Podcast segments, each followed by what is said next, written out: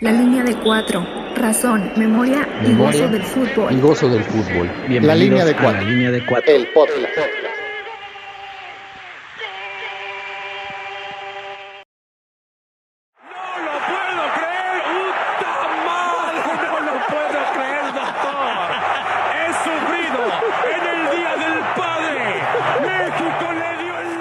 Buenos días, buenas tardes, buenas noches, bienvenidos cuatreros y cuatreras al quinto episodio de la línea de cuatro, su foodcast preferido. Eh, probablemente el único foodcast que escuche, pero bueno, estamos aquí reunidos otro domingo más para platicar de fútbol y otras muchas cosas. Y hoy literalmente es un día especial. Hoy tenemos un especial. eh, primero, antes de decirles de qué va la sorpresa, vamos a saludar al famosísimo eje de las 5 Cs, que hoy nada más somos cuatro porque alguien en, en Escandinavia no pudo acompañarnos, pero está en espíritu eh, hasta Copenhague. Así que, ¿cómo están? Eh, allá en, en California, en Cancún, en, aquí en Colorado, en la Ciudad de México, sobre todo, ¿cómo están todos? Muy bien, muchachos, ¿qué tal? Ese ánimo. Muy bien, muy bien. Todo bien, todo bien aquí, este, animados por este especial. Espero que, que- que sea del agrado de Es todos. muy ¿no? especial Ya acabas de revelar la sorpresa. Ah, bueno, la mitad de la sorpresa. que podemos adelantar que el programa de hoy va a estar súper padre. Ah. Pero ¿cómo? ¿A qué te refieres con eso, Bese? A ver, explícanos. Que además del contenido normal de entretenimiento y food comedy que manejamos en este, en este espacio, hoy traemos la revelación. Vamos a ver hacia el futuro. ¿Quiere usted ver cómo van a ser los miembros de su foodcast preferido en el futuro? ¿De qué van a hablar y en qué tono van a hablar? Hoy van a conocer a el- el- nuestro yo del futuro. ¿Por qué? ¿Por qué, Concéntrate, no se ponga nervioso. Jafet? ¿Por qué decimos esto? ¿Por qué yo del futuro? Porque pues muchos este, vamos para allá y ahí está, este, yo creo que gran parte de lo, de lo que somos es este, derivado de, de- toda esa influencia que tuvimos de esta, de esta persona que eh, yo creo que es muy representativa en, en la vida de cada uno de nosotros y la que de una u otra forma, en mayor o menor medida, influyó para que nos gustara este deporte que tanto queremos. Así es, ya lo adivinó hoy. El especial de hoy es sobre Cuauhtémoc Blanco, ¿cómo no? Sí, esa figura tan, que de tanta influencia en nuestras vidas, que todos admiramos, aunque no lo digamos públicamente. Ahí Así van. es. No, no, ¿Te refieres, te refieres a los gobernados ahorita en Morelos, ¿no? La influencia que ejerce allá. Ok. Pero muy bien, muchachos. Hoy Ya, en queremos, serio, ajá. queremos rendir tributo a, pues, a nuestros papás porque pues de alguna manera el fútbol es algo que hemos compartido con ellos, es algo que nos han enseñado y, y es la manera en que pues pasamos mucho tiempo juntos con ellos. Hoy, hoy vamos a contar estas historias que cada quien hizo con su papá y podrán ver que podríamos haber hablado horas y horas de muchas cosas muy interesantes que nos platicaron y va a ser un gusto compartirlas hoy con todos ustedes. Y también creo importante comentar que, pues si nos han seguido en los, episodios anteriores, muchos de nuestros primeros recuerdos van ligados eh, a eso, ¿no? A, lo mejor estar con nuestros papás en la- viendo un partido en la televisión, eh, en el estadio, etcétera, etcétera. Y, y por eso creo que todos concordamos y decidimos en, en hacer este especial, ¿no? Sí, al final, en e- esa primera etapa de formación, la presencia de, de cada uno de nuestros padres, pues fue decisiva para que nosotros adquiriéramos esta, este gusto y esta pasión por el fútbol. Entonces, pues es una gran oportunidad para expresar nuestro agradecimiento por, por esta pasión que esperamos pues nosotros eventualmente también podamos transmitir más adelante. Sí, también este, pues como decía eh, Gallo, ¿no? Eh, pueden ser historias que podríamos hablar durante horas y horas con ellos. Y, y bueno, la verdad es que también este, este capítulo eh, es muy emotivo por, porque ellos lo disfrutaron bastante y, y de alguna forma siempre es algo que, que nos ha conectado con nuestros padres Este, yo tengo muchos recuerdos con mi padre de pequeño, que fue el primero que me inculcó esto, este deporte. Y la verdad que también fue muy emotivo para ellos y pues bueno, vamos a, a disfrutarlo. Decía, decía Sabines que hay una forma lateral del, del, amor, de hablar del amor, y creo que entre los, nuestros papás y nosotros el decirle un te quiero es como papá, viste el partido, viste el gol, es de alguna manera decir lo mismo, ¿no? Y pues sin más. Dedicado a los que están y a los que ya no están, a los que son papás y a los que están por ser papás. Felicidades a todos. Igual, felicidades a todos. Felicidades. Sí, felicidades a todos los papás en el mundo. ¡Comenzamos!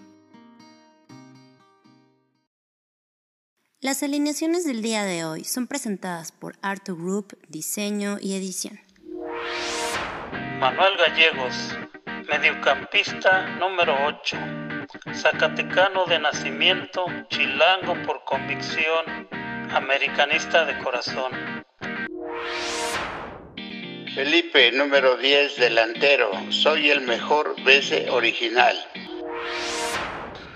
Julián, número 3, defensa central. Le voy a León, jugar con el corazón y dejarlo todo en la cancha.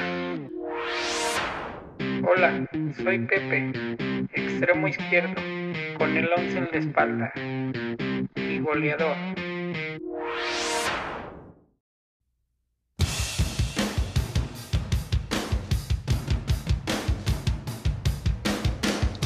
La línea de cuatro. Especial Día del Padre.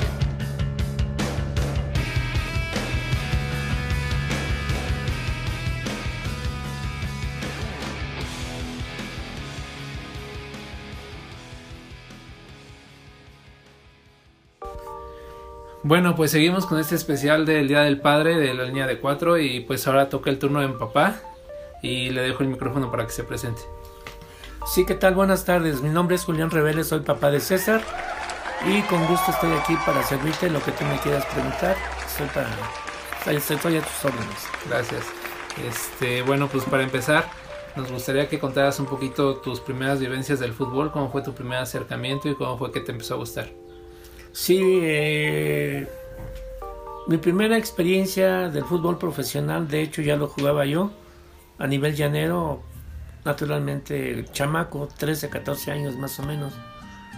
Y me lleva mi hermano a un estadio, al estadio de la Ciudad de los Deportes, que primero fue estadio de Ciudad de los Deportes, después fue el estadio Azulgrana y después por último fue el estadio Azul, en fin. Ese estadio pues es también de Abolengo, pese a que ya lo desaparecieron. Fue un estadio que también estuvo durante mucho tiempo antes que Ciudad Universitaria. Y este y bueno, pues fue mi primera experiencia en el fútbol. Fui a ver un partido, perdón, fui a ver un partido Pumas Atlante, porque mi hermano era aficionado o le iba al Atlante, uno de mis hermanos. Entonces así fue como conocí mi primer estadio en el fútbol a nivel profesional y es un bonito recuerdo. Muy bien. Eh, unos años en los que imagino era otro ambiente, ¿no? Dentro del estadio un ambiente más familiar. Sí, por supuesto, no había eh, el desplaye que hay hoy día con la gente, donde hay barras, donde hay locos, donde hay personas que no sé si se droguen dentro del estadio, en fin, pero que se transforman por completo, pero sí, es indudable que nada que ver lo de hace 40, 50 años a nivel fútbol, a nivel estadio fútbol, por ejemplo. Y por, por, por qué no decirle otras cosas, no está más, está más desatado. Está más desatado hoy en día lo que es la violencia, lo que es la, la situación de cómo se desplaya la gente y eso, a como era antes, antes era un cuanto más tranquilo. Claro. Muy bien. Ahora, ¿tú a qué equipo le vas? Bueno, yo fui, de inicio fui americanista de la época dorada y bonita de la América, donde jugaban Sague, Moacir, Arlindo, Babá, el Titino Martínez, Jorge Iniestra. O sea, un equipo de abolengo con ensalada, pues de todos sabores, ¿no? Argentinos, uruguayos, brasileños, como lo he venido acostumbrando en América desde siempre. Claro, jugadores de buena calidad, jugadores de prestancia, de personalidad, de mucha técnica. Hasta que pues uno de mis hermanos me hizo ver que ¿por le iba yo a la América pudiendo irle a León? Nosotros somos nativos de León, Guanajuato Y este y entonces me empezó a decir, no, pues tú vele al León y esto. Empecé a ver aquí al equipo y me gustó. Cuando le empecé a tomar el sentido a, al equipo de lo como jugaba, estoy hablando de los años 60, jugaban los hermanos Loza en la defensa central, el Pachuco López, la Pájara Fuentes, la Tongolele Muñoz, que era el portero. y después este hubo un segundo portero que le decían la Pantera Rosa, Darío Miranda. Y era un equipo de, de entrega, de pasión, de no tenía los jugadores que el América, pero sí tenía los que se partían el alma dentro de la cancha y que lo hacían por amor a, a los colores. Y de ahí me empezó a apasionar el equipo León. Muy bien. Ya ven, para que no vean que soy el único que cambió del América a la fiera. Este. Y de tus. Del equipo actual, del equipo contemporáneo, ¿quién podrías decir que son tus ídolos? Me gusta mucho el portero, Rodolfo Cota. Me gusta mucho el defensa central, Andrés Mosqueda, que es colombiano. Eh, me gusta mucho el Guri Peña, a pesar de que ya no está, pero que también cuando estuvo en el equipo dejó su sello, dejó su buen, lo buen jugador que fue, acompañado con el Chapo Montes. Me gustó mucho un delantero argentino que lamentablemente se tuvo que ir por falta de recurso económico, ya no le pagaron, ya no rendía lo mismo. ¿Qué, qué sé yo? No sé qué pasaría. Casi que tuvo que regresar a Argentina, que fue creo dos o tres veces campeón goleador. Eh, Ángel Mena, que está fue este traído del Cruz Azul. Eh, Jairo Moreno, que viene también es un colombiano que no sé si llegó de Europa. O sea, hay buenos jugadores actuales, pero indudablemente que no se comparan con los que estaban antes. Los de antes eran más de presencia, eh, de garra, de echarle todas las ganas a los que están llegando de últimamente, de últimas fechas que son así como figuritas que vienen pagadas con... Sí, es un tema que ya hemos platicado también por acá y que tiene que ver también mucho con, con esta, este, pues con el valor que se le ha dado al, se le ha dado al fútbol en los últimos años de eh, ha crecido tan exponencialmente como negocio que bueno los, los, sueldos de los jugadores también ya se han ido por los cielos y pues no tienen un tope salarial. Y pues eso propicia todo este, este tipo de situaciones que quizá ya no se, se juegue con el mismo amor que ya se cuiden más en, en la cancha porque saben que pues una lesión les puede llevar incluso a la quiebra porque tienen que retirarse y de dónde van a sacar ese dinero. No sé ya son como muchos temas que, que han ensuciado un poquito la, la magia de fútbol pero bueno al final sigue siendo un deporte apasionante y sobre el bullet pues sí tengo por ahí una experiencia contigo de alguna vez que justo íbamos a ir a León a visitar a familiares por allá que fuimos a comprar los boletos a la central de autobuses llegamos en el auto estábamos en el, en el estacionamiento buscando un lugar y de momento yo volteo hacia mi izquierda buscando el, el cajón para estacionar el auto y pues se me, se me hace una cara conocida. Había dos personas con una cajuela levantada tomando cerveza y a todo volumen el estéreo. Y pues nada más y nada más, eh, nada más y nada menos era el Gulit Peña. Y David Este, Patiño. Y David Patiño, ¿no? Entonces le dije a mi papá, nos bajamos, hasta creo que dejé el carro encendido y empezamos a tener la, la fila de autos atrás, pero nos importó poco y eh, platicamos unos 3, 4 minutos con el Gulit, que nos presentó incluso a su suegro de eh, como David Patiño, a David Patiño que, que en ese entonces era su suegro, no desconozco si lo sigue haciendo. Este, y pues bueno, pues muy amable el Gulit, ¿no? Ya con sus copillas encima, pero muy amable. Y bueno, esa fue una anécdota este, curiosa que nunca pensamos encontrarnos a, al Gulit en la Central del Norte y más cuando el equipo acaba de ser bicampeón, ¿no? Andaba de vacaciones por acá por la ciudad. Pero bueno, este, ahora platícanos un poquito sobre alguna anécdota que recuerdes contigo y conmigo en el estadio. Sí, la ocasión en que fuimos a este a Ciudad Universitaria en aquel partido León Pumas del año 98, que llegamos justamente ya cuando estaban dando las alineaciones, ya estaba por iniciar el partido. Alcanzamos a entrar casi ya de último momento, pero entramos. Eh, yo creo que eh, fue consecuencia de calcular mal el tiempo, de llegar a formarnos allá a la taquilla. Había poca gente, pero pues no íbamos programados con los boletos ni nada de esto. Total, ya entramos. Lamentablemente perdió nuestro equipo, ni modo. Bueno, todavía yo era el, el leonés, mi hijo todavía pues era americanista, quiero decirles, ¿no? Pero este, pues ya, ya entramos, vimos el partido, lo pasamos, este, por desapercibido. Mi hijo estuvo admirando el estadio, estuvo checando las tribunas, el césped, las porterías, todo muy bien. Terminó el partido, salimos y tranquilos nos regresamos a casa. Pero fue una bonita experiencia la que vivimos tú y yo en aquella ocasión y me parece que a pesar de que el equipo perdió nos divertimos. Sí, una historia que, que ya contamos por aquí hace un par de episodios en la línea de cuatro sobre esa situación de que no nos alcanzó el dinero para los dos boletos y de la nada apareció una persona, ¿no? Y por eso pudimos entrar los dos. Y bueno, yo también recuerdo alguna otra que tiene que ver con eh, también ese mismo estadio de CU, años más adelante, en el 2002, una semifinal, cuando el América fue campeón en aquel torneo contra Necaxa. Bueno, la semifinal fue contra Pumas, el juego de vuelta fue en CU. Nosotros, bueno, mi papá le, le obsequiaron unos boletos para ir a ese partido. Llegamos, este, ganó el, el América y bueno, la salida pues nos fue un poquito mal. Sí, este, recuerdo que íbamos saliendo, mala organización de parte de ahí de la gente del estadio, no sé. Salimos las dos porras al mismo tiempo, tanto la de Pumas como la de León. Y resulta de que, digo, perdón, la de Pumas América, perdón. Eh, recuerdo que se nos acercaban por ahí unos vándalos y empezaron a ofendernos y a mi muchacho le quisieron quitar la playera, nos corretearon, mi hijo cayó, le empezaron a tirar algunos golpes, yo traté de ir a desafanar y a meterme a lo del pleito, trompiqué, entonces ya como que empezaron a ver que se empezaba a juntar más gente, se medio calmaron un poco, seguimos nuestro paso, seguimos corriendo, llegamos a la avenida Insurgentes y claro que se nos hizo eterno ese trayecto de lo que es el estadio hacia la avenida Insurgentes, se nos hizo que estaba pero pues lejísimos, ¿no? Y sin embargo estábamos a unos pasos de insurgentes. Pasó por ahí una camioneta Picot que llevaba otras personas ahí, seguidores de Pumas y de América, revueltos. Iban ahí arriba de la camioneta. Súbanse, súbanse cuando vieron que nos iban correteando. Ya nos subieron, nos llevaron hasta el, este, la estación del metro de Ciudad Universitaria, de CEU. De ahí ya nos fuimos al metro y ya nos fuimos a casa. Pues un poco maltrechos por la situación de la corretiza porque le alcanzaron a tirar unos golpes a mi hijo. Pues yo traté de desafanar un poco, pero pues ya cuando vieron que se empezó a juntar más gente y todo, como que ya se calmaron, pero pues siguió de todas maneras la persecución y total.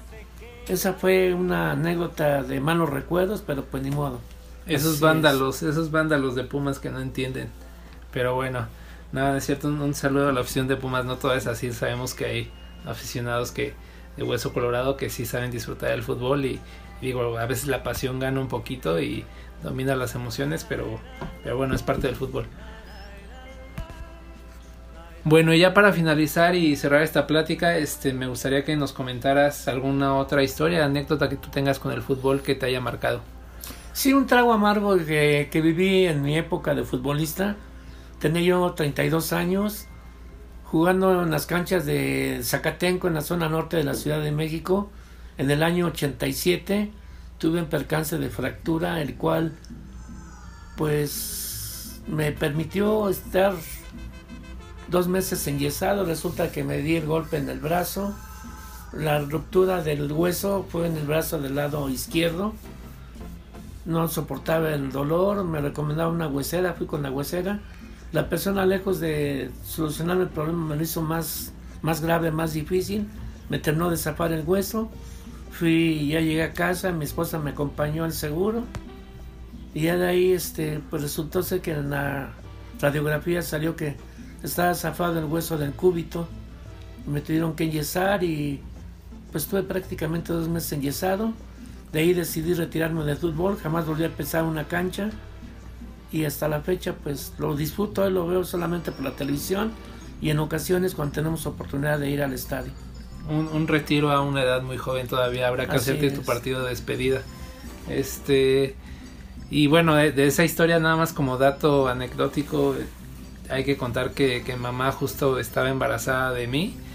Eh, tenía aproximadamente siete meses y pues esa historia también me la ha contado ella muchas veces, su versión obviamente, de que pues fue muy difícil para ella, ¿no? Porque eh, tenía que estar apoyando a mi papá con la rehabilitación al tiempo que tenía siete meses de embarazo y tenía una panzota, entonces pues no era nada fácil para ella estar acompañándolo a sus terapias, al seguro. Esta pues, bueno, ayudan a bañar. lo ayudaba a bañarse, entonces Eh, bueno, pues fue al final una experiencia que les dejó aprendizaje a los dos. Y pues bueno, hasta aquí yo creo que podemos dejar esta plática porque si no podríamos seguir horas. Eh, yo quiero también obviamente agradecerte a ti por, por este tiempo que me brindaste, pero sobre todo por eh, pues todo lo que me has dado durante todos estos años. Desearte feliz día del padre. Si yo me hice aficionado al fútbol, en gran parte fue por ti. Y, y, pues bueno, siempre tendré esos bellos recuerdos de niño cuando jugábamos fútbol. Este, y pues nada, agradecerte, felicitarte y no sé si quieras dar un mensaje. Sí, pues únicamente me resta darle mi más sincero agradecimiento a la gente que hizo posible este programa, a la gente de Línea de Cuatro. Agradezco, los felicito por su, por su grupo, por su programa. Y aprovecho también para cada uno de ustedes desearle lo mejor de lo mejor a sus papás. Que pasen un feliz día del Padre agradable. Que la pasen muy bien y muchas felicidades para ustedes. Muchas gracias y buenas tardes. Gracias amigos. La línea de cuatro. Especial Día del Padre.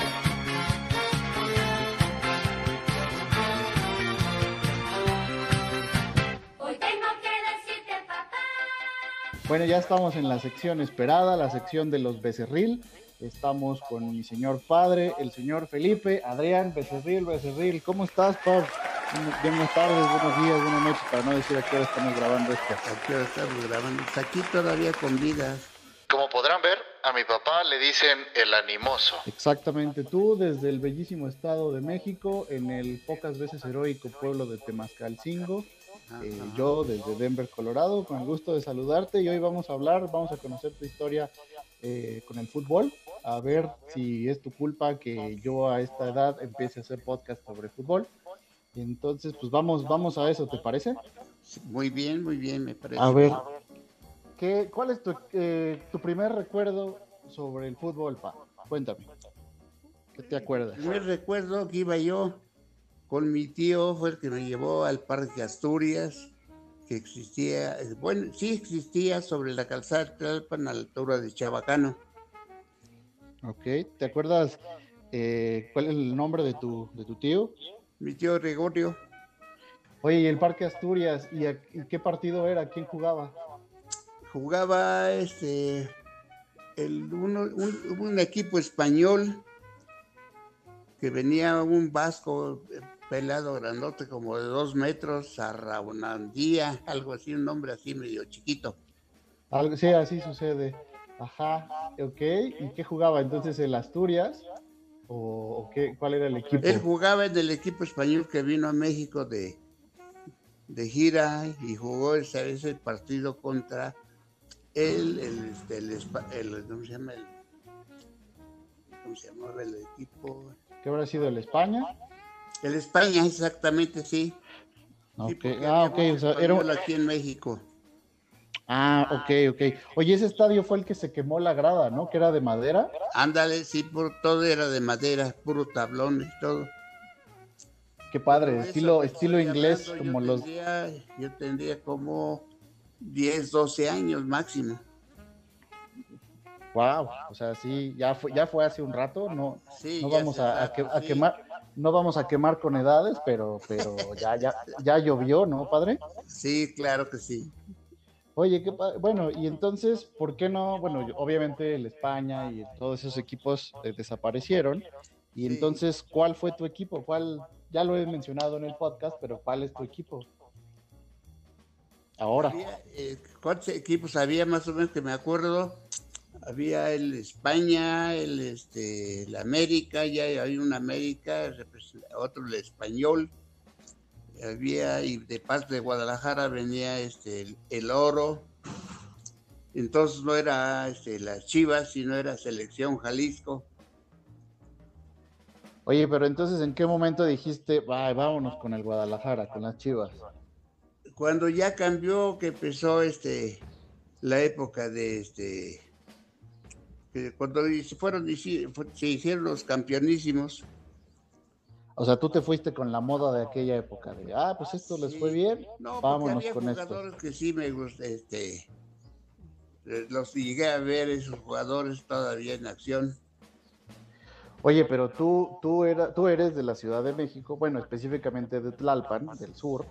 Eh, tú deberías haber agarrado equipo chilango, ¿no? O sea, No, bueno, el que me llamó la atención un tiempo, pero este, el, era el Atlante, que era el que más jalaba gente. el Atlante, ¿no? De aquellos años, que también eran sus clásicos con los equipos españoles, ¿no? sí, con el España y demás. sí. Ahí, ahí estaba la rivalidad, ya ves, hubieras agarrado, a- mira, cualquier cosa menos las chivas, pero bueno, ya te fuiste, No, te, pero te después fuiste a eso. Conocí que era el mejor equipo de México y dije, con este.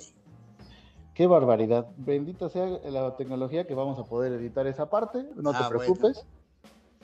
Ok, pero entonces, y bueno, eso como aficionado. ¿Y tú jugaste fútbol? Sí, jugué fútbol en equipos llaneros de allá del, este, por el rumbo. ¿Y de qué jugabas? Eso, sí- eso sí, eso sí va a ser una novedad. Nunca te había preguntado de qué jugabas. Sí, llegué a jugar, este, pues no era yo tan lento jugando, ju- llegué a jugar de, de delantero interior derecho. Ok. Muy bien. ¿Y si, eras de muchos goles o eras como de, de tener más la pelota? ¿Cuál era tu habilidad? Pues revienta pelotas, básicamente. Eso es todo. Por eso, tu- por eso tu hijo favorito, o sea, yo, salió defensa central, ¿no? Porque era reviéntalas y, y luego vemos qué hacemos, ¿no? Exactamente, a ver dónde va. Exactamente, muy bien. Eh, entonces, el Guadalajara te ha tocado verlo en todas sus épocas buenas, malas, Sí, regulares. exactamente, Tú, sí, sí. tú como portero, ¿cómo ves a las Chivas ahora, actualmente? Les va a costar mucho tiempo para que llegue, pero con tantos cambios que ha habido desde el difunto este Vergara, trató de eh, revo- revolver todo, pero los jugadores mismos empezaron a, este, no querían, él tenía la idea de preparar profesionistas a la vez de ser jugadores, y muchos se fueron porque no aceptaron eso, porque lógico se veía que nunca habían ido a la escuela y nomás querían jugar Así- fútbol. Qué feo, qué feo. Eso es, por eso es bonito el licenciado Cuauhtémoc Blanco, el ahora gobernador, Oh, este, sí, sí. que nos va a llevar a la quinta transformación. Ya lo veremos, estaremos todos ahí en campaña eh, para el. Mundial del 2026. Oye, pero bueno, ya de- fuera de bromas, pues ya tu hijo, el, el- el más bonito de todos, pues, sa- salió americanista. Sí, Tú eh, no me dejarás mentir, o sea, ver un partido entre nosotros dos siempre es complicado porque nomás nos estamos fregando al de al lado, Ajá. haciendo comentarios o a favor del América o en contra del América. Así sea un partido Tijuana contra, contra Morelia, ¿te acuerdas? Tuvimos hace poco aquí, cuando estabas aquí en Denver, eh, vimos este partido y, y habla- terminábamos hablando del América y de las Chivas y pelea- me- medio peleando ahí de lado, ¿no? Pero bueno, ¿qué, qué, qué, qué sientes así cuando, cuando escuchas eh, tu hijo americanista y eh, es, es complicado? ¿Qué, ¿Qué opinas de eso?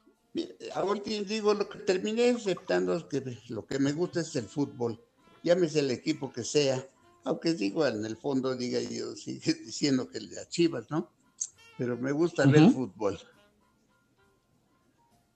Eso sí, eso debo decir que eres un gran consumidor de fútbol. me Tú gusta. eres capaz de, fum- Me de fu- gusta, por ejemplo, el de fumarte la liga que sea, el partido que sea, mientras esté, estén pateando un balón, eh, tú estás contento. Sí, pues mientras ves este fútbol y no este jugadores que se están quejando, que están llorando ahí que les pegan, y eso ya no es fútbol. Exactamente. Exacto. Por cierto, ahí te tengo el mensaje de Adrián que me recordaba eh, aquella anécdota, bueno, más bien me corregía de aquella anécdota que contaba de cuando te vi viendo un partido. Él me pidió que te, eh, Adrián, mi hermano mayor, para los que no saben, eh, nos pedía, me pedía que te recordara de cuando se atravesó durante un América Chivas y ya le andaba tocando un patín, este, porque pues, tú eres muy de, de concluir las, las jugadas y rematando a portería, está enfrente quien esté enfrente, ¿no?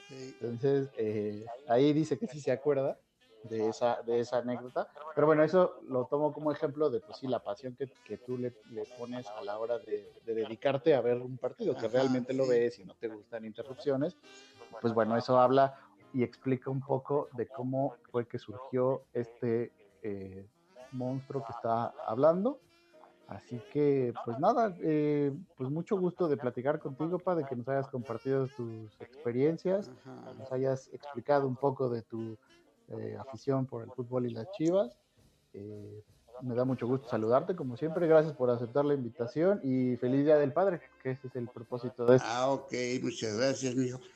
No, ahorita lo que he estado leyendo, siguiendo las noticias de porque un jugador que yo este, admiré mucho, que ahorita le dio un derrame y está pues en que se muere, no se muere. Benjamín, Ah, ok. Benjamín Galindo. Ah, Benjamín Galindo, ¿cómo no? Sí, efectivamente, eh, pues ahí vamos a dedicarle entonces este espacio a Benjamín Galindo para que se recupere, porque hay que reconocer que esa maestría que tenía para pegarle con las dos piernas, pocos jugadores la, la han tenido en nuestro fútbol. Bueno, pues muchas gracias, Pa. Eh, vamos a cortarle aquí y ahorita seguimos platicando Ok. y conociendo las historias de los demás. Ándale. Bye. Que la pases bien. Yo quiero ser como mi papá. Me haré un bigote con la crema de rasurar. La Su línea de cuatro. Especial. Día del Sí, Padre. sí, y me iré como él a trabajar. Como mi papá. Muy bien, pues ahora toca el turno a los gallegos. Estamos con Manuel Gallegos. ¿Qué tal, Pa? ¿Cómo estás? Pues muy bien, aquí este, tratando de participar con ustedes. Feliz Día del Padre. ¿Qué tal te lo estás pasando bien? Ah, pues muy bien, muchas gracias. Como ya escuchamos en la alineación, pues compartimos muchas cosas, no solo el apellido, también somos mediocampistas, por ahí la predilección al número 8, este, y que también nos encontramos o somos migrantes, en este caso ambos estamos lejos de aquella tierra donde crecimos, donde conocimos el fútbol por primera vez y me gustaría que nos platicaras un poquito de eso, cómo fue, contextualizando un poco, cómo fue haber sido niño en un pequeño pueblito en Zacatecas, donde creo yo no el fútbol no era el deporte más popular y cuál fue o cuál es tu primer recuerdo acerca de eso. Bueno, pues mi primer recuerdo es que mm, toda mi infancia, cuando yo estuve en la primaria, pues yo no, yo no conocía el fútbol, yo solamente mi pasión era por el béisbol, porque era el único deporte que se jugaba y, y realmente yo el fútbol no lo conocía. Pero cuando salí de la primaria en el año de 1969, que mi papá me llevó al seminario, ahí fue cuando me sorprendí que, que había más deportes y que en ese tiempo el Mundial de Fútbol se promocionaba aquí en el país de México este, con, con el Mundial y, que me recuerdo que su mascota era Juanito y pues ahí nació mi amor por, por el fútbol. Este, cuando llegué. ¿Cómo era, cómo era jugar ahí en el seminario? ¿Cómo fue? O sea, la primera vez que llegaste y tú, pues supongo, no sabías cómo aprendiste, quién te enseñó, alguno de tus compañeros este, ya sabían, los maestros les enseñaban, los padres en este caso, cómo, cómo era? Bueno, pues realmente ahí llegaban jóvenes de varios, de varios pueblitos que no sabíamos nada, o sea, este, no conocíamos ni el deporte ni nada, entonces ahí empezábamos a ver cómo jugaban y, y había equipos ahí ya organizados, este, los padres hacían torneos y, y, este, ahí fuimos aprendiendo y, y pues con, con lo del mundial que se promocionaba mucho en la televisión en ese tiempo, pues más, más nos fue naciendo el, el amor al, al fútbol. Pero te digo, los padres ahí nos enseñaban también a, a, a practicarlo y pues viendo a los demás jugar, pues hacíamos nosotros lo que, lo que podíamos cada quien, porque no todos somos este como capaces para ese deporte, o sea, no todos tenemos las mismas habilidades. ¿Vieron ustedes el mundial en la televisión o en el radio? ¿Veían algunos de los juegos? Este, sí, sí vimos algunos de los juegos en ese mundial y este, pues también ahí fue cuando más, más amor al fútbol este fue cuando cuando más creció el amor al fútbol porque porque ver al Rey Pelé en la selección brasileña, ver a Tostao, a Rivelino, este, el haber visto al, al partido Alemania-Italia, que fue llamado el partido del siglo, pues, o sea, no sé, era algo nuevo, algo, Algo muy diferente especial. para, sí, para, para todos los que no sabíamos nada de fútbol. ¿Cómo fue tu, tu gusto por el América? ¿Cómo eh, decidiste adoptar ese equipo? Y si tenías tú algún jugador favorito, algún ídolo de la infancia. Este, pues viendo los partidos del fútbol, pues a mí el que me empezó a gustar fue el América y, y este, pues sus jugadores que se- tenían ese tiempo, este, muy buenos. Uno, uno de ellos que era el campeón Hernández y este Carlos Reynoso, que era un jugador muy, muy, muy bueno en ese tiempo. Era que le decían el maestro, el maestro Reynoso. Y pues él, él fue mi ídolo de los mexicanos. Pero te digo también aparte pues el Rey Pelé y Rivelino. Tostado. Aunque Reynoso es chileno, ¿no? ¿Quién? Chileno, Carlos Reynoso. Reynoso era Sí. chileno. Bueno, es chileno. Sí, es chileno. Y de los extranjeros, digamos que Pelé era tu jugador favorito. Pues sí, por ver la forma en que jugaba este Rivelino y Tostao. Tostao también era un jugador así fuera de serie, pero pues lo opacaba pues Pelé. Pelé lo, lo, lo- como que lo tapaba, ¿no? Pero también todos los brasileños eran unos jugadores. Y más cuando creciste, jugaste en algún equipo, eh, ¿tienes algún recuerdo de alguna, algún partido, que hayan ido a algún lugar o que haya pasado algo pues chistoso o, memorable que tú quieras compartir? Bueno, pues eh, este, ahí en el seminario, este, había, luego había torneos o prestaban el campo de fútbol, porque teníamos campo de fútbol ahí de todo, de, de básquetbol, de fútbol, de voleibol, este, teníamos una perilla para ju- jugar a darle perilla, así darle vueltas a la perilla. Y un día, este, eh, uno de la, de la selección de ahí del seminario, no, no, no, bueno, varios no estuvieron. Entonces me dijeron a mí que, que pues que si no quería jugar, que porque iban a jugar con una selección de, de, del- de la capital de Zacatecas. Y este, pues yo les dije, no, pues sí, pues cómo no voy a querer jugar, pues órale.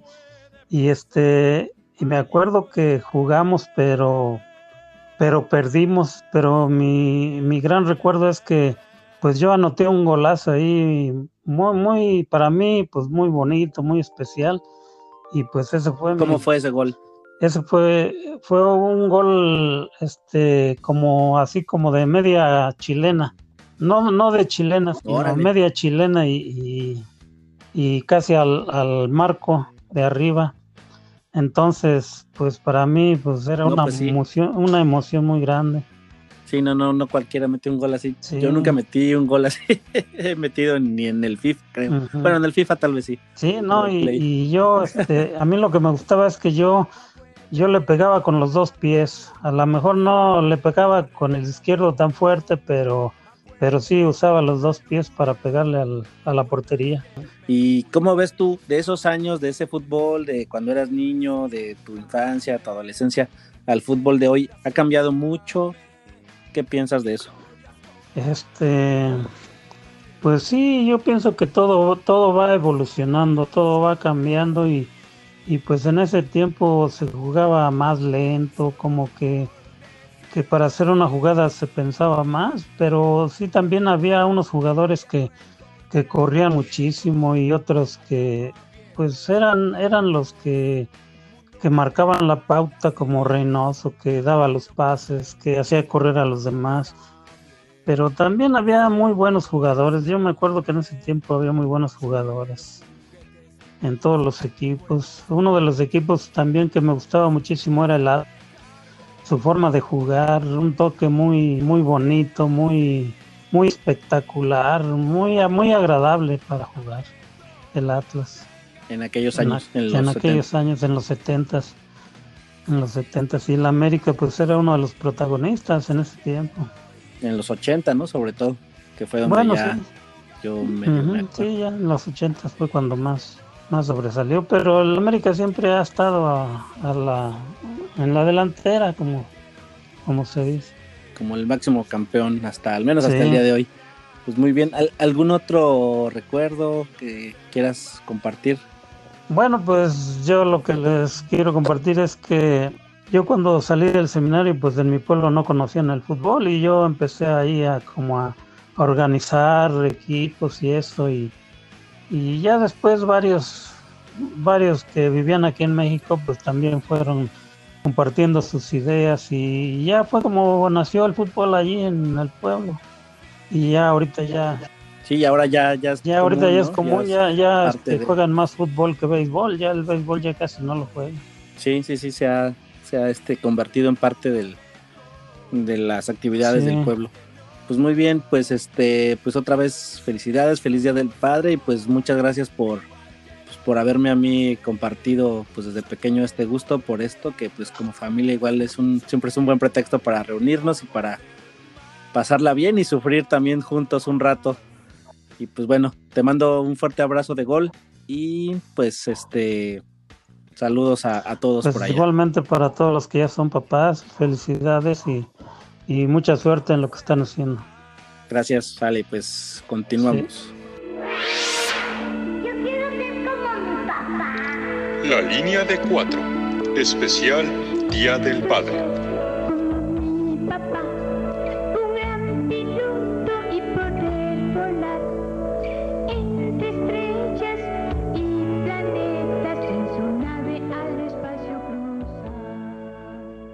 Bueno, pues ya estamos aquí eh, hoy en haciendo un, un especial eh, relativo al Día del Padre.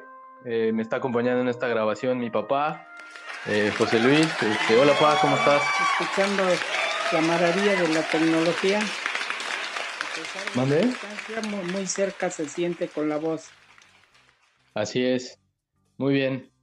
Bueno, pues como parte de este especial que estamos preparando en la línea de cuatro por el Día del Padre que, que se festeja esta, esta semana, queríamos ver con nuestros papás, eh, pues cuáles son algunos de sus recuerdos, de sus memorias, ¿va? Entonces, para ver qué nos puedes compartir, ¿vale, pa? gusto. A ver, te quiero preguntar, ¿cuál es tu primer recuerdo que tienes relacionado al fútbol? Eh, mi primer recuerdo es cuando me cambié a la unidad Lomas de Plateros y este hicimos un equipo de fútbol, varios, varios niños, porque yo tenía 8 o 9 años de edad, y este y Ajá. hicimos un equipo de fútbol, eh, nos reunimos, hicieron una liguita que ni portería sabía, si no eran unos este, tabiques, esas eran nuestras porterías. La cancha pues, era de tierra, lógicamente. Y este, y el primer equipo que se nos vino a la mente fue el Huracán. No conocíamos, pues en ese entonces no había como ahora el internet ni nada de eso. Y buscamos en una tienda de deportes los uniformes. Y fue, fue como hicimos Ajá. nuestro uniforme de, del Huracán de Argentina. Me acuerdo me acuerdo Órale. que este, mi mamá, una excelente costurera, nos hizo el uniforme co- con una playera blanca. Compramos, nos dijo que necesitamos ir a la mercería a comprar. Compramos de esos este, números que se pegaban con plancha. Y, eh, y así fue como hicimos nuestro primer uniforme del, del huracán. Y la segunda Pero, pero sin saber que el huracán existía. no, sí, sí sabíamos, porque toda la vida me ha gustado el fútbol. Y gracias, gracias al fútbol, eh, yo me enseñó mucho la geografía, porque yo me guiaba del Ya. país, lo primero que buscaba era las, aparte de las capitales, es lo, el fútbol, lo- los estadios que tenían los equipos y todo eso, y veíamos los uniformes, y fue así como es.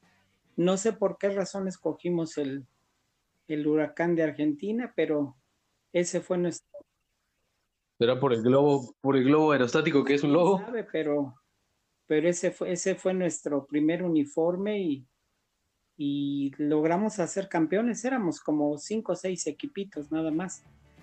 Y el, y el recuerdo más grande de esta época, estamos hablando de 1968, 69, y este, y, que, y el, el director de la liga nos trajo a Enrique Borja a entregar este, a entregarnos el trofeo. Órale, ok. Mi primer trofeo que tengo que me lo entregó Enrique Borja, que en ese entonces él apenas empezaba Wow. con el universidad. Sí, Con los Pumas. como ven. Muy bien. Bueno, ¿y cómo era? Cuéntanos un poquito cómo era, qué recuerdas tú de aquellos años de los 60s o a lo mejor un poquito más adelante, 70s u 80s. ¿Qué recuerdas del fútbol en general? Fútbol del el equipo del campeonísimo del Guadalajara, al, al cual me hice fanático luego, luego. Este, los balones Ajá. que se usaban en ese entonces, que eran de cuero, y que íbamos a, íbamos a la Sí. galería a comprar velas de cebo para que el, el, este encebar el balón para que cuando lloviera no, no se no se mojara tanto y no doliera porque balonazo que te, balonazo que te daban balonazo que te duraba 8 o 15 días donde te pegara en las piernas en los brazos en la espalda y, y pues, Pero mojado, Sí, sí, estaba pero mojado. era duro porque se, pues, se usaba no como ahora tantas cosas sintéticas y todo eso.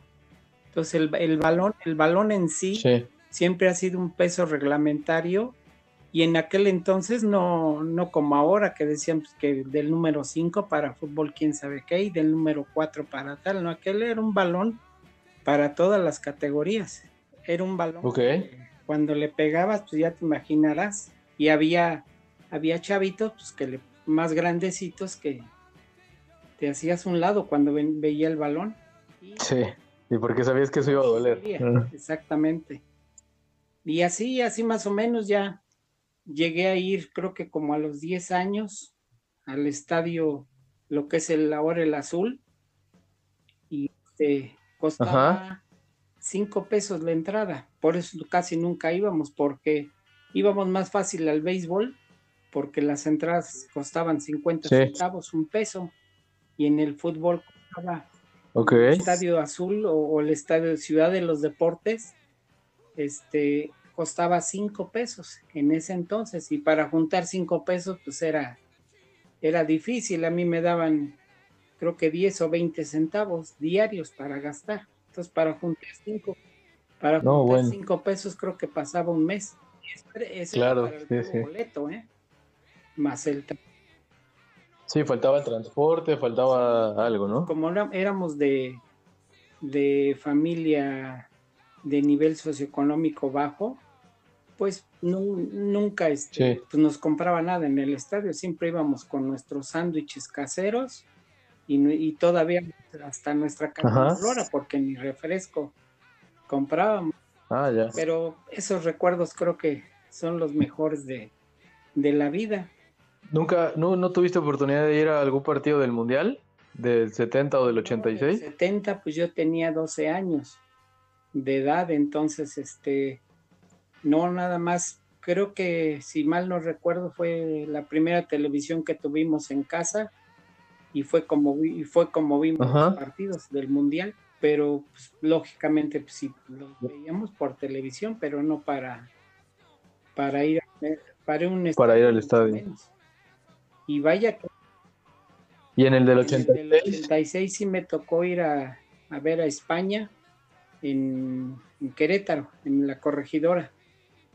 Ahí, ahí, ahí vino Sí. todavía el buitre, ve- venía toda la... Pues estaba todavía joven el buitre, buitragueño, pero eh, venía Sí. este Asensio todavía en sus últimos, venía Camacho, o sea, me acuerdo de, de muchos jugadores de ellos y me acuerdo porque este fue el año en que me casé y coincidió que fui una, fui una boda Ya. a Querétaro y, y pasamos y vi el estadio y, y órale, pero sí, yo de toda la vida o hasta la fecha con mis 62 casi años que tengo, veo una cancha, sea de, de piedra, de tierra, de pasto, lo que sea, y veo a alguien jugando y automáticamente me, se me puede pasar el tiempo de estar viendo a niños, jóvenes, adultos y todo eso. De que el- para mí el fútbol siempre ha sido mi pasión. Muy bien. Bueno, ¿y quiénes eran, tuviste algún ídolo de tu infancia o quiénes eran tus jugadores favoritos cuando eras niño? Eh, Cuando era niño siempre quisimos ser, pues según, según nosotros éramos, éramos internacionales y siempre mi, y siempre me por, porque mi, mi equipo después de México siempre ha sido Alemania. Más que, más que Brasil o cosas de esas de aquí de América, sino de Europa, siempre ha sido de Alemania. Entonces, me acuerdo muy bien de, de Franz Beckenbauer, me acuerdo, o sea, me acuerdo casi, casi desde el portero Sepp Mayer, la alineación del equipo alemán, entonces siempre han sido, siempre Uwe Siller, ni se diga, y luego ya después este Müller y varios, varios jugadores, pero siempre me he inclinado por los alemanes y, y nos han dado Muy bien. pues ahí está lo de 86 que nos eliminaron por el infame de Hugo Sánchez. Pero, pero, Sí. este, siempre ha sido por y mi segundo equipo ya ya este un poquito más grandecito fue Alemania. O sea, primero fue el Huracán Ya. y luego Alemania y, ahí ya veía más Ah, tu, tu- tu equipo como jugando, ¿o qué? Ujú. porque siempre mis ¿Y, y mexicano? mexicanos no, pues había muchos, había muchos, pero creo que creo que el, el que lo que pasa es que había varios. De, de Borja me acuerdo mucho por el, el recuerdo del trofeo que nos dio. Pero este Sí. yo pues básicamente mi afición por Chivas me evoqué siempre a ver a jugadores de, de Chivas. Entonces seguí, seguí mucho Sí. al- al- a los del a Nacho Calderón, al, al- su hermano Carlos Calderón, y ya luego más grandecito, al Willy Gómez, a, a este a Pedro Herrada, o sea, te estoy hablando de cuando la época de después de los del campeonísimo, a los campeonísimos los vi muy poco, a Salvador Reyes, porque no, no íbamos a los estadios, entonces, pero sí sabía de, de sus alineaciones, Paco Jara, Is- Isidoro Díaz y todo eso, el famoso Chololo, o sea, el tubo Chololo. Gómez. Tuvo, Sí, tocó verlo, ¿verdad? sí, a mí me tocó ver al Tubo Gómez Al- y a este y ya después a Nacho Calderón. Pero sí Nacho tuve, o sea, Calderón.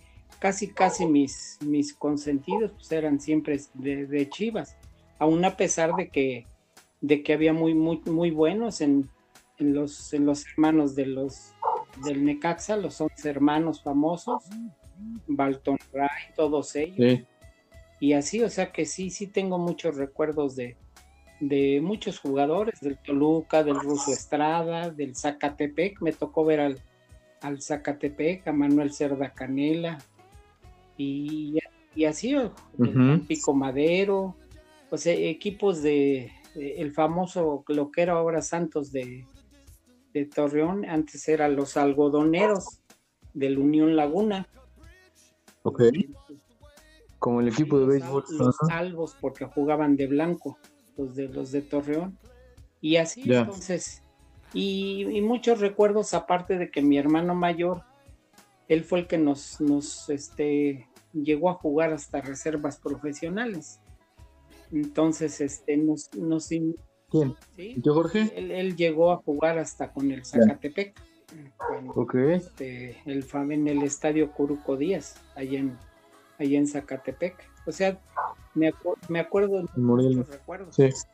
Y el primer regalo Muy bien. que nos dio mi hermano, que ya trabajaba en ese entonces, fue un balón de fútbol. Y como todo niño, te dormías hasta con él, con el balón. El sí. y, y ya com- confor- conforme fue pasando el tiempo, pues ya empecé a yo a los estadios, aunque no tuviéramos para pasajes, pues nos íbamos caminando, do- caminábamos un par de horas, pero llegábamos a los estadios, lógicamente al Azul, al Azteca, a CEU y todo eso. pero son bonitos, son bonitos Sí. recuerdos. Muy bien. Cuéntame un partido que recuerdes que hayamos ido tú y yo. ¿Con cuál te quedas de todos a los que hemos ido? De la primera vez que fuimos a- al estadio de CEU, eh, ese es inolvidable porque este eh, creo Sí. que tanto a ti como a mí nos sudaban la mano del, del nervio. Es, Sí. eh, es algo que, que a medida que vas llegando al estadio te va entrando un hormigueo desde los pies que te va subiendo. Y ya cuando Sí. pasas, llegas a la puerta y, y ves, ves el estadio, es otra cosa, es una descripción que no, no, no, no se puede, no se puede narrar. La emoción, el júbilo, la alegría, y regresas en mi caso a este, pues cuando vas por, por primera vez a un estadio, ¿no? Que en este caso era, era con Claro. unos tíos y este, y luego ya como papá, pues creo que es, eso es algo que nu- nunca se me vol... Hay, hay dos cosas que tengo muy, muy de recuerdos que no inolvidables. Esa vez cuando fuimos al estadio y la vez que te que jugaste tú en el Estadio Azteca, que me tocó a mí ser árbitro. Ah, sí. Volteas, volteas al Sí. estadio y te sientes como una hormiguita de, del, inme- del inmenso que es el estadio. Sí. O sea, tengo muchos, muchos recuerdos. Sí. Bueno, y la última pregunta, bueno, ahorita yo, ahorita le- les, cuento esa historia porque cuando se han seguido los programas, cuando yo era niño, mi papá me inscribió a una escuela de fútbol que era filial del Necaxa y nos llevaron a jugar varias veces, si no me equivoco, unas cinco o seis veces, ¿no? Y en una de esas oportunidades este, que jugábamos en el entretiempo o antes de que empezara el partido, los partidos del Necaxa, eh, faltaban árbitros. Eh, por ahí Bese comentó alguna vez que también él tuvo la oportunidad porque fue a la escuelita del América y dividían la cancha en ocho o diez canchas, no me acuerdo. Y mi papá esa vez faltaban árbitros que ayudaran a, pues a orientar a los niños que estábamos corriendo detrás de la pelota. Y esta es la, historia que acaba de decir mi papá. Este, yo jugué y mi papá estaba de árbitro también. creo que no, me to- no, no te tocó arbitrar con mi partido, ¿verdad? Pero Pero sí me tocó estar de árbitro. Bueno, tranquila, pero sí. Sí, sí, pero nos tocó entrar por todo el túnel del Azteca, ver el túnel, ver el- la cancha, todo, pisar, jugar, todo, sí. Yo me quedo también, los vestidores, todo. Yo me quedo también con el recuerdo de- del primer clásico, no sé si te acuerdas, Pa, un América Chivas en el, en el Azteca, cuando Chivas ganó 3-2, me parece. Cuando la famosa mano de, de Reynoso, en, en un cabezazo al final, creo que de Zamorano, del Piojo, no me acuerdo quién estaba que de hecho, estaba Zamorano en el América y creo que Chivas iba perdiendo 2-1 y le, dio- le terminaron la vuelta 3-2. Pero hay una jugada muy, muy clásica que, que hay un cabezazo que es- el último tiro de esquina y de hecho y era mano, de- era mano, pero apareció la mano de Dios o la, el- el- la mano de, de Reynoso y Chivas se llevó ese clásico. Yo me acuerdo mucho esa vez porque fue el primer clásico al, al que fuimos. Digo, obviamente me acuerdo de la primera vez cuando fuimos a CU, pero también yo me al de varios, sí, sí, sí, porque también nos ha tocado ir cuando pierden. También yo me acuerdo mucho ese, ese- esa derrota dolorosísima en CU. Yo creo que sí te acuerdas, Pa. La del. No, la del 7-1. Pues yo me quedé en cinco. Sí. Y, sí, y aún, aún Sí, así, esa a pesar también. que perdimos, nos, nos apedrearon. Nos apedrearon. Este, nos quedamos como buenos aficionados hasta que acabó el partido, cuando todo el mundo ya se había ido. Sí, hay, hay, hay muchos recuerdos. Y la última pregunta, Pa, ¿por qué Chivas? ¿Por qué Chivas? Pues porque para empezar, ahí sí, ahí sí entró el nacionalismo y este, y varios de mis tíos mayores, mi hermano mayor, también de Chivas. Entonces yo creo que los pocos partidos que llegábamos a ver en la tele, y, y eso sí, el primer partido que fui a, a ver fue uno de Chivas. Entonces, ese, esa impresión que me quedó de ver a la gente mayores, niños, chiquitos, hasta había quien llevaba una chivita. Entonces son, son muchas cositas que se me, se me arraigaron y, y me gustaron y se dio la época en que hubo muy buenos, muy buenos jugadores y, y de ahí no lo, no lo cambiaba y, y tengo historias guardadas que, que solamente yo las, las tengo aquí en la mente, pero son maravillosas muchas de ellas, victorias, derrotas. La primera vez que fui al, una vez que fui al Azteca y que pintaron las áreas de blanco, me tocó, me, me tocó, este, ganó las Chivas 1-0 y fue este, llegamos el centro del medio campo y las áreas blancas, pues que llora, que qué onda, ¿no? Pero tengo, tengo muchos, muchos recuerdos Sí. y de la selección, pues ni se diga, ¿no? El, el escuchar el himno nacional se te pone, pero la piel que de, de gallina, entonces. Y el Azteca, creo que, creo que de todos me dirán lo que sea. El Azteca es una, una cosa, cuando conocimos el estadio de el OmniLife, otra cosa, el estadio de Ey. Jalisco, o sea, tengo muchos recuerdos de Chivas, entonces siempre ha sido mi pasión. Bueno, pues aquí tienen una prueba de por qué también yo le voy al Guadalajara. Este, pues muchas gracias, Pa, por compartirnos estas historias, este, estos momentos. Este, gracias por, gracias por hacerme también de Chivas, gracias por, por llevarme al juego y por compartirme esa pasión. Bien, un sal- saludo a todos, al gallo, aunque le vaya a la América, Sí. a sí. los demás, pero los escucho con mucha atención y me, me da gusto y quiero felicitarlos porque este no cabe duda que son otra generación, otros tiempos y los felicito por esa iniciativa. Ojalá y dure muchos años. Muchas gracias, Pa.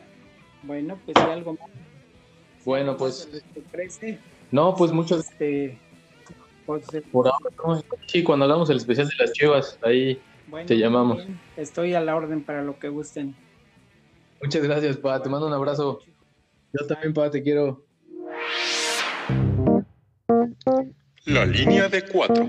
Especial Día del Padre. Hola, escuchas de la línea de 4. Quiero aprovechar eh, para felicitar a mi papá por este día. Eh, pues, mis mejores deseos. Eh, no me quiso aceptar una entrevista para este episodio. Eh, al final terminó confesándome que ya no le gusta el fútbol. Ok, es Cruz Azulino. Lo entiendo.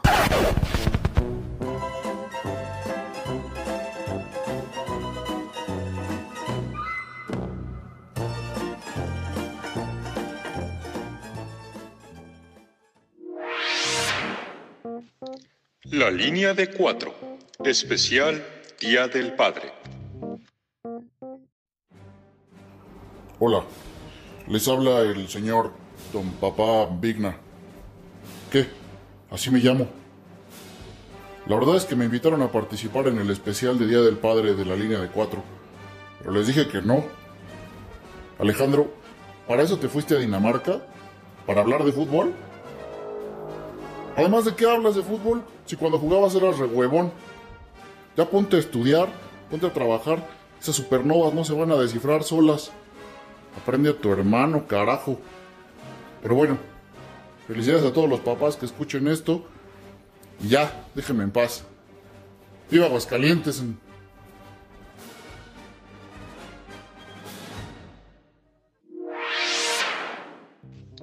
La línea de cuatro. Especial Día del Padre.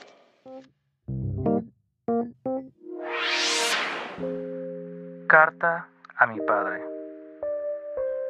En memoria de Manuel Martín González. Si bien las circunstancias familiares y sobre todo el trabajo de mi papá hacía difícil que lo viera, de las cosas más valiosas y memorables que me dejó fueron los ratos que conviví con él alrededor del fútbol, ya sea viendo un partido, yendo a verme jugar con el equipo de la escuela, aprendiendo sus observaciones, escuchando sus comentarios y disfrutando con él lo que podían convertirse en los 90 minutos más felices de un día. Mi papá, hincha del Real Madrid, disfrutaba aquellos sábados en la tarde la retransmisión de los partidos de fútbol español. Todavía recuerdo aquella alineación de finales del 93, en donde destacaban dos latinoamericanos, el delantero chileno Iván Zamorano y el argentino Redondo, quienes tuvieron su mejor etapa deportiva en aquel club, considerado el mejor del siglo XX, entre polémicas, aplausos y chiflidos. Con singular alegría, mi papá seguía los partidos y a partir de ahí empecé a ver y entender a través de sus comentarios y críticas al fútbol, lo que a la postre terminaría convirtiendo al balompié, el deporte más bonito del mundo, en una de mis mayores pasiones. Pero los aprendizajes y la alegría no se reducían al espacio de los partidos de fútbol transmitidos en la tele. Íbamos a ver a los equipos de la escuela, sobre todo a los integrados por compañeros de grupos de grados mayores, de los comentarios que hacía cuando íbamos a ver a los equipos formados por los grupos de mayor edad, recuerdo muy bien la manera en la que ubicaba a los jugadores, la habilidad que reconocían ellos, el reconocimiento de los errores y la necesidad de los cambios. Ver el partido con mi papá y escucharlo me permitía ir aprendiendo cada vez más de fútbol. Si ver un partido con mi papá se convertía en un deleite y aprendizaje para un niño de 11, 12 años, saber que mi papá me vería jugar un partido me llenaba de alegría y orgullo, y así tuve la fortuna de que sucediera varias veces. Recibir palabras de aliento antes del partido, jugar estando él presente entre los espectadores, escuchar después sus observaciones y sobre todo recibir una palmada, un reconocimiento por mi desempeño en el campo de juego era motivo de una profunda felicidad y orgullo. Un último aprendizaje es el que ahora me permite entender la, diferencia entre los equipos competitivos y los grandes equipos de fútbol, ya sean equipos o selecciones. Cuando los equipos competitivos pierden, habrá siempre algo con que justificarse, ya sea el árbitro, un gol anulado, cualquier otra cosa. Los equipos grandes no tienen que justificarse jamás. En memoria de Manuel Martín González.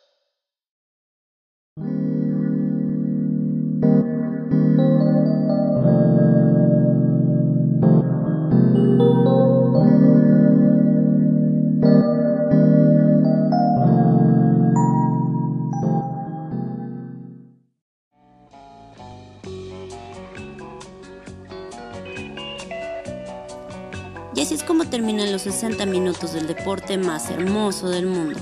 Gracias por acompañarnos en una emisión más de La Línea de Cuatro, el podcast. No olviden seguirnos en nuestras redes sociales, La Línea de Cuatro, en Twitter, Facebook y en nuestro blog en WordPress. lo escrito y me enseña tanto del mundo. Ah, y claro, a ustedes que nos dieron su vida, su amor y su espacio, feliz Día del Padre. Ya corrieron tanto en la vida, mi querido, mi viejo, mi amigo. Esa vida llena de historias.